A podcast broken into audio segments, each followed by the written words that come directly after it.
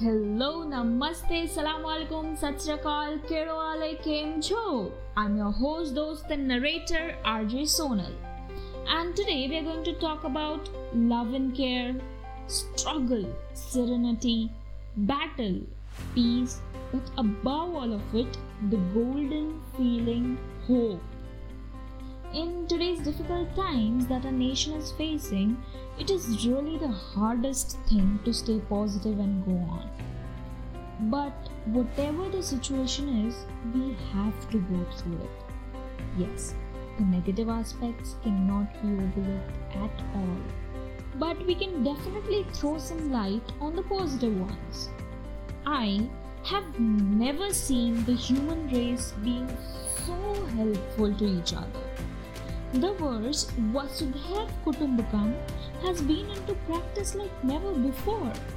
Like there is blood and plasma of an ex religion person and Y religion person's body.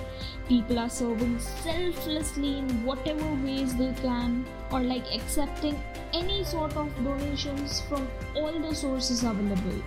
Everyone feels concerned about even the humans they are not even connected to. The rich and the poor are in this together. The entire world is together. And all that we can cling on to currently is hope. Everyone needs that. And the poem that I'm about to recite, written by Ishan Mehta, rightly serves that purpose. So it goes on like When you see a light which you want to achieve.